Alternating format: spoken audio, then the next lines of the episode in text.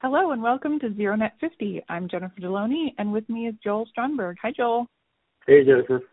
Hey, so let's jump right in. Talk about uh, Washington and the country and news outlets, domestic and international. They're all aflutter, basically, about Trump's national emergency on immigration to divert funding for a border wall with Mexico.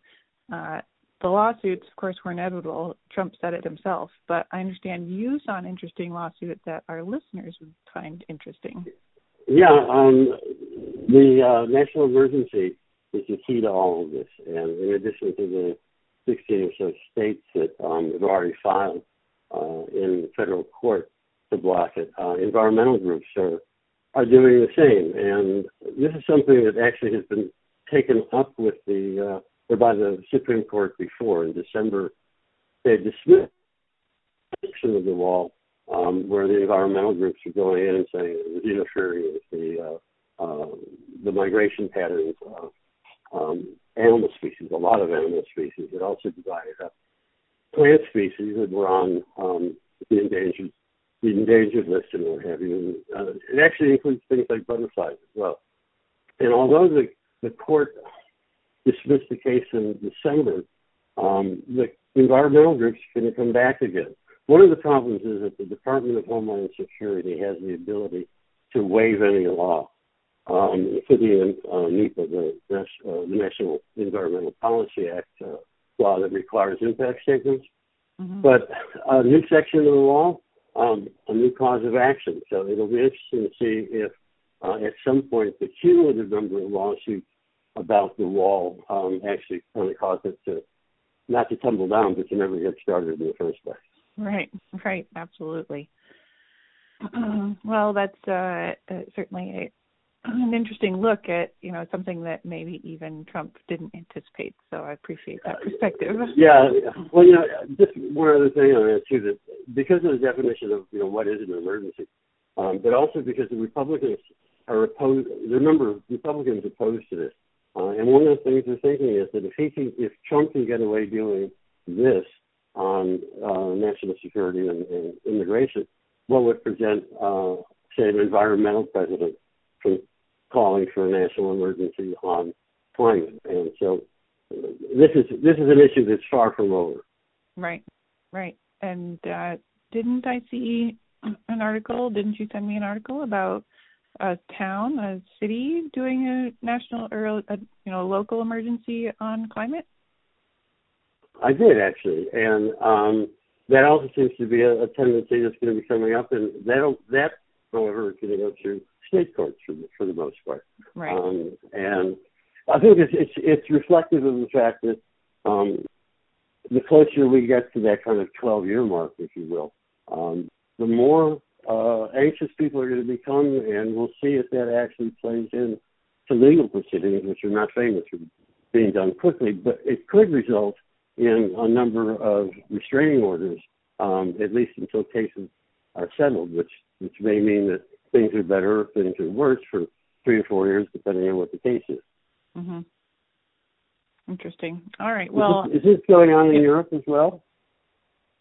Uh, well, I I mean, I just today saw some interesting news coming from the International Renewable Energy Agency, uh, and it's it's not anything to do with necessarily an emergency, but mm-hmm. they're looking because they're always looking at renewable energy. They're looking at um, you know how how we're making this transition to our cleaner, greener grid. Um, and the energy systems. So today in Brussels, they re- they released a report um, it's basically about the innovations that are going to transform the power sector. And I thought it was very interesting because they outlined 30 different innovations that are uh, enabling technologies, uh, like market designs and business models, and and the way the system operates. Uh, that they they are going to be part of that uh, transition. Um, and so, for example, some of them are not surprising, batteries and smart EV charging and pay as you go. But there are some more cutting edge things like, you know, super grids, which make people super anxious uh, mm-hmm. because it messes with markets and, and thus people's money.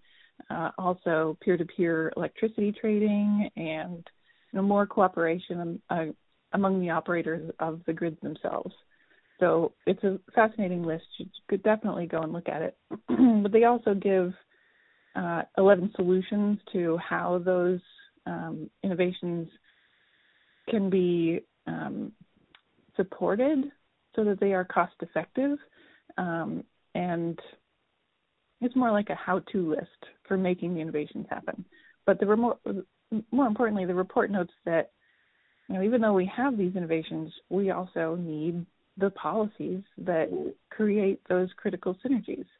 Um, and you had seen some interesting uh, about those policies over in Europe versus you know what we've got going on here. Yeah, and in fact, I mean, the the the idea of policies being in place to be able to kind of accommodate the new technology is uh, is actually quite a world problem. You know, I spent time in Central America, and mm-hmm. um, as much as they actually favor um, renewables, um, both because of the environmental uh, and because of the more rapid uh, applications, um, but they uh, businesses wouldn't come down there for, the, for exactly the same reason that they have um, that there's too much uh, insecurity about uh, whether they're going to be their investments are going to be safe and whether or not policies um, will be changed. The mm-hmm. absence of policies, this, you know, the markets um, don't like uncertainty, um, and so we're we're going to see that a lot, I think. And, and I think it's also one of the reasons, for example, that you know the I think I mentioned to you earlier that the deputy energy secretary um, was at the Munich Security Conference, and what he was pressing the Europeans for was to uh, buy U.S. energy supplies, energy products, uh-huh. obviously gas, oil, and coal. Right. Um, and what he was, what they were pitching was, don't do this for us. Do this because um, we're better allies with you than Russia. Um, mm-hmm. And that whole thing got the predictable kind of response. I mean, you're, as you're explaining it, is, is far ahead of us, I think, at least in the commitment, whether or not they are in the applications is another thing, but their commitment to make the conversion uh, to renewables, I think, is pretty strong still. Mm-hmm. Well, I wanted to shift just a little bit and uh, take a look. Uh, you know, always looking at the world stage. Uh, some important things that are going to happen this year. The UN has released its roadmap to the 25th session of the Conference of Parties, which will take place in Chile in November. And some of those events, uh, for example, they're having a high level meeting on climate and sustainable development in March. Uh, and that builds on what happened in Poland for the 24th conference. Uh, basically, they they created a emissions reporting rulebook, which they thought was uh, pretty pretty good progress, and they want to make sure they continue with that. But then they also uh, are planning their first high-level political forum on sustainable development in September, and what they expect to do there is what they're calling uh, adopting a political declaration of heads of state and government, and it basically gives political guidance on how to accelerate implementation implementation of the 2030 agenda, which was adopted in 2015, right before the Paris Agreement. So, you know, that agenda outlines sustainable development goals, which are meant to fulfill the the agenda itself, and that says that in 15 years, starting back in 20, 2015, they're going to, and here's their their wish list. They're going to uh, end poverty and hunger everywhere, combat inequalities within uh, and among countries. There's a good laugh. Uh, build peaceful, just, and and uh, inclusive societies, protect human rights, and promote gender equality, and underscore all that with lasting protection of the planet and its natural resources. And they called it at that point uh, an agenda of unprecedented scope and significance. And I just have to say, does any of that sound familiar? Yeah, you know, it, it, it does. I think, and I think it sounds familiar uh, translated into the brand, uh, the Green New Deal. Yeah, um, and that's you know that's the, that's the big thing that's happening this year. Now that the Green New Deal is out there, people are um, hearing a lot more about these multiplicity of, of solutions that um, this one piece of legislation is supposed to solve. And that's ultimately, I think, going to be part of its problem.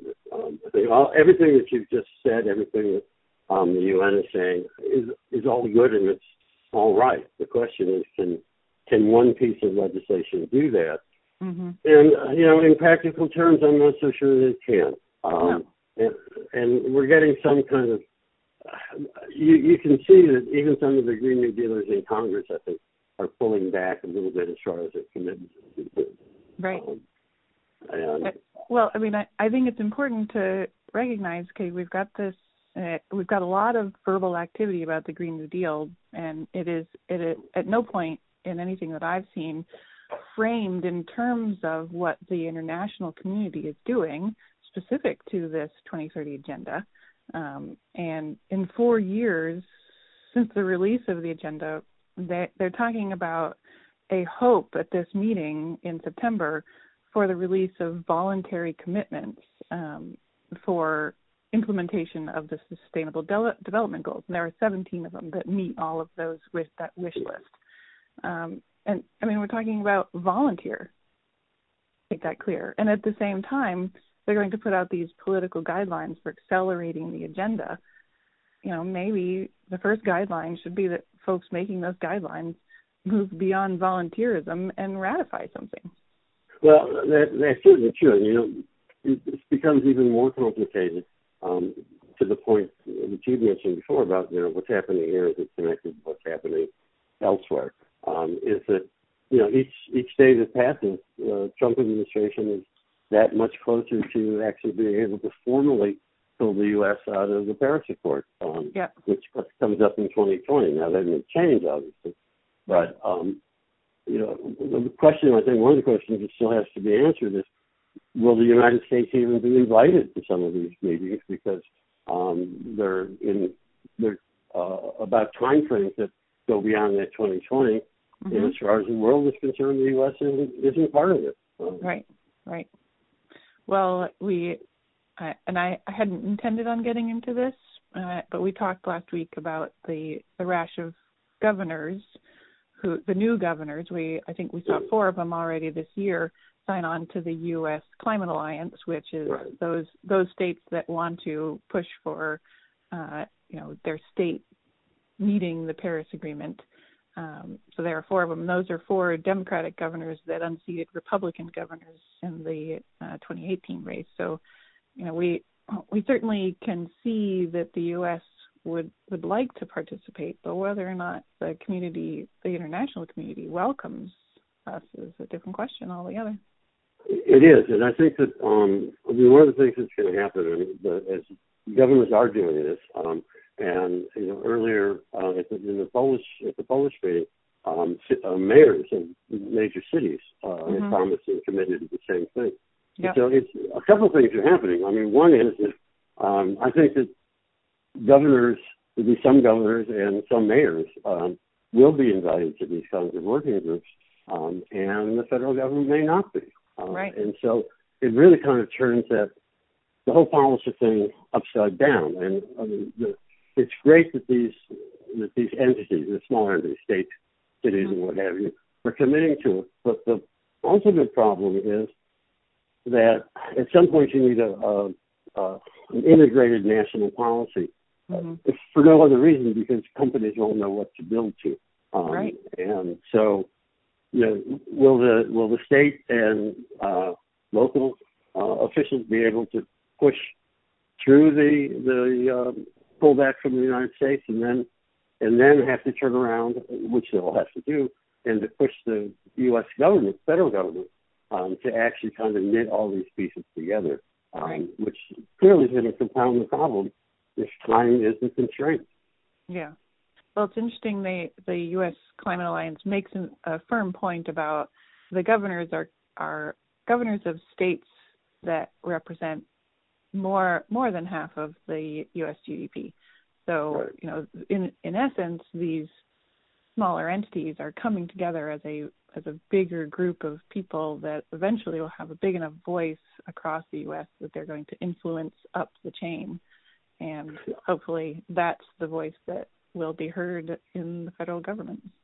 Well, hopefully. Um, although I think uh, among the other things that may happen in this, especially as you mentioned before, a lot of a lot of the initiatives are uh, accommodative of uh, environmental justice and social mm-hmm. justice and mm-hmm. what have you. And you know, what's going to happen is a lot of the governors, at least from my readings, uh, the, the state and local people have actually been working on environmental, environmental and energy sustainability, but they're not really capable of doing these other things. I mean, number one, because there's I mean, so only so much money that a state can raise, and number two, because again, that's a function of the federal government. A lot of state and local funds for social programs are in fact federal um, funds that flow to the block grant program.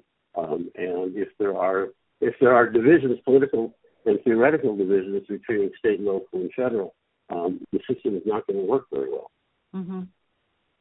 Well, you know, since we're talking about the Green New Deal, you had noticed that there was uh, some significant silent uh, voices out there in the clean clean community that are not standing up in ways that maybe they should. Uh, yeah, I mean that that's a matter of opinion, I'm sure, but um, yes, that's, that, that's exactly right. I mean, what what what is happening now is we're seeing some of the uh, presidential wannabes. Um, most uh, they're all out of the Senate at the moment. Uh, yep. Klobuchar and Sherrod Brown. Klobuchar from Minnesota, Sherrod Brown from uh, Ohio, and they're on. They're now on record saying that you know they support the idea of the Green New Deal, but they're not probably going to sign on to the resolution. Um, and Brown was very Sherrod Brown in Ohio was very was very specific about it. His his feeling was that look, I have I have a record that's been consistent consistently in support of the environment, and I recognize climate change and what have you. But I shouldn't I shouldn't have to sign my name on something to prove that this that, that this is what I've been doing. Um, right. Klobuchar is the same way, and there are others certainly um, that are doing it. Markey, um, I think, is caught in something of a situation. You know, he's the, he's the co-sponsor of the Senate uh, resolution, and the, uh, McConnell has already indicated that he wants to put it, the resolution on the Senate's agenda for the vote. Mm-hmm. And that's making some Democrats nervous because of we're just not sure what the what what the support and what the vote will be. Um, mm-hmm. The House is probably maybe a little bit more secure. But my feeling is that that uh, Pelosi won't even let the resolution come up for a House vote unless she's 100% sure that she's got that she has the votes to win. You know, she barely got the cap and trade uh, legislation out the last time she was speaker, and she's very she's very gun shy about this. The other thing that's going to happen is that your your man Bernie um, is about to announce for uh, his second run at the presidential uh, nomination. Right. Let's let's be clear. My man only because I'm from Vermont. right. That, that's the only. Reason, you're right. That's the only reason I was attributing that to you. Okay. And, good. And I apologize. I'll, no, it's all right. Um, but he's also indicated that he's going to submit his own, or he's going to publish his own Green New Deal with yeah. more details in it. And mm-hmm.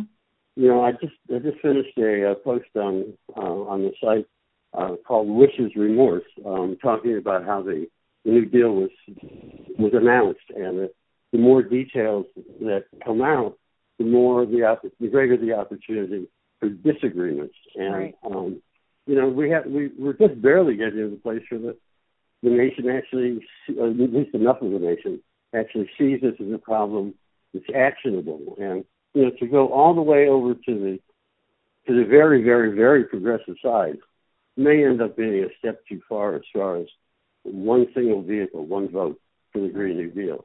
Right. And then as far as businesses are concerned, those those entities that are the voice of business uh, associations, you've noticed there's some some reticence there too. I have, um, and especially in the solar industry. That, um, and I think it's just because there's some meetings and, and some public statements were made. But um, and this is it's a repeat before. Usually solar and wind, you know, what's ahead of it, you know, yeah, the, the crew of uh, uh, of renewables take a, a much more conservative approach, and um, the Solar Energy Industries Association didn't wasn't very committal about it, shall we say? Um, and they're basically going to step back and see uh, take a wait and see kind of attitude. Yeah. Um, wind, I'm sure, is going to do the same thing, and we're actually even seeing some of this uh, at the state and local level. There have been two cases here recently where um, Enviros and the solar uh, companies are, are at loggerheads. Uh, one is the Georgetown University project that is supposed to provide half the university's electricity through solar, but it also cut the site that they have um, is going to cut down 217 acres of trees.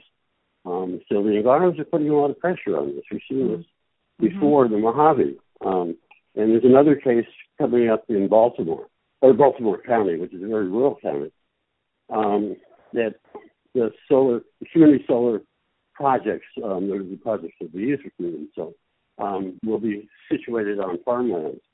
And again, the environmental community is saying, look, we need farmlands, I mean, not just for food, but um, we have to preserve species and, and recreation and what have you. And I think this is going to be a problem that's going to crop up um, pretty regularly, actually. I mean, it'll be the business side of solar and the environmental side of of more uh, progressive people, I think, um, who who value resources and, and any infringement, anything that interrupts the free flow of, of critters, if you will, whether it's a border wall or mm-hmm. a solar farm, um, is is it's it's not guaranteed by any means. Right. Well, I mean, I've been covering clean energy for a long time on, on in the business to business environment for journalism and you know all I've ever seen is this really strong push to not necessarily come out as as just a bunch of greenies.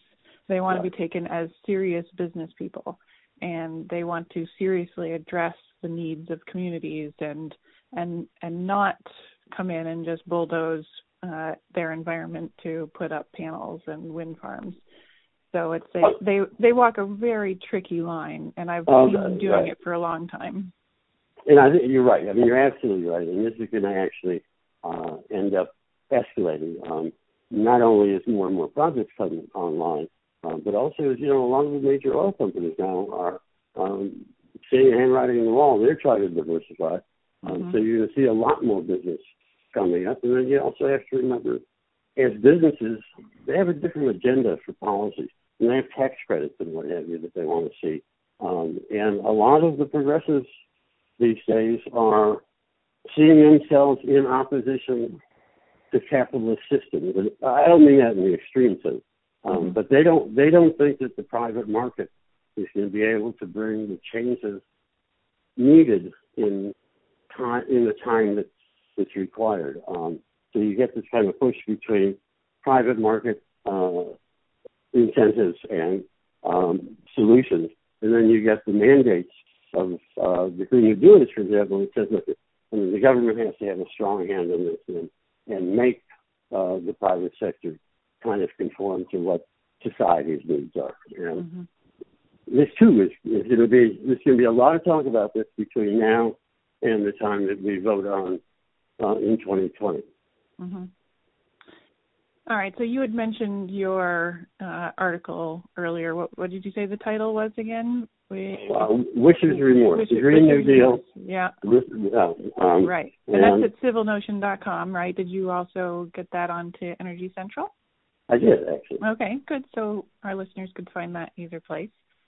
Sure. And then, you know, I, I am always, always curious what what's on your mind? Like, what are you going to be looking at next week? What's what is Joel seeing? Sometimes you probably wouldn't want to know, right, but right. right. But I, I've got two things up on my uh, writing board. Uh, one is I want to go into more detail on the uh, uh, conflicts between what we just talked about between solar companies and environmental communities. Um, and two is I was going to do an update uh, on legal cases. There have been some movements, um, not only in the United States, but also in Europe, um, that kind of get us a little bit closer sometimes, in, in some cases, um, to, uh, to making a sustainable environment uh, an actual human practice. Mm-hmm. All right. Well, that's cool. I'm I'm always uh, watching, and we don't talk much about Brexit and and what's uh, going on on there. I think maybe we touched on it a little bit, but you know, I, I'm always watching to see what's going on there. Right now, it looks like they're going to start pushing for an extension of their end of March deadline, and I think we had talked about that. So that's basically what I've got my eye on, and, and everything else is sort of just falls underneath that as far as you know uh, what the effects of all of that change might be. So that's what I like to watch. Uh, I'm, I'm sure they're going to be significant. I mean, I, I I saw the other day where car companies are going to be leaving Britain, right? Um, and um, it also seems to be putting some pressure on parties. And I think one of the things we may want to follow uh, in the future is whether or not um, the breaks that are showing up in Labour um, and Tories in, in England um, are ever going to get reflected in uh, conflicts within the Republican and Democratic Party here mm-hmm. in the mm-hmm. United States for many of the same reasons. Yeah, absolutely. All right. Well, thank you, Joel, for your insightful take on what's happening not just in Washington, but across the country and, and around the world. I appreciate that. Uh, as always, it's always a pleasure to talk. Wonderful. Uh, and thanks to our listeners for joining us. You can tweet us questions or comments at hashtag ZeroNet50. And have a great day.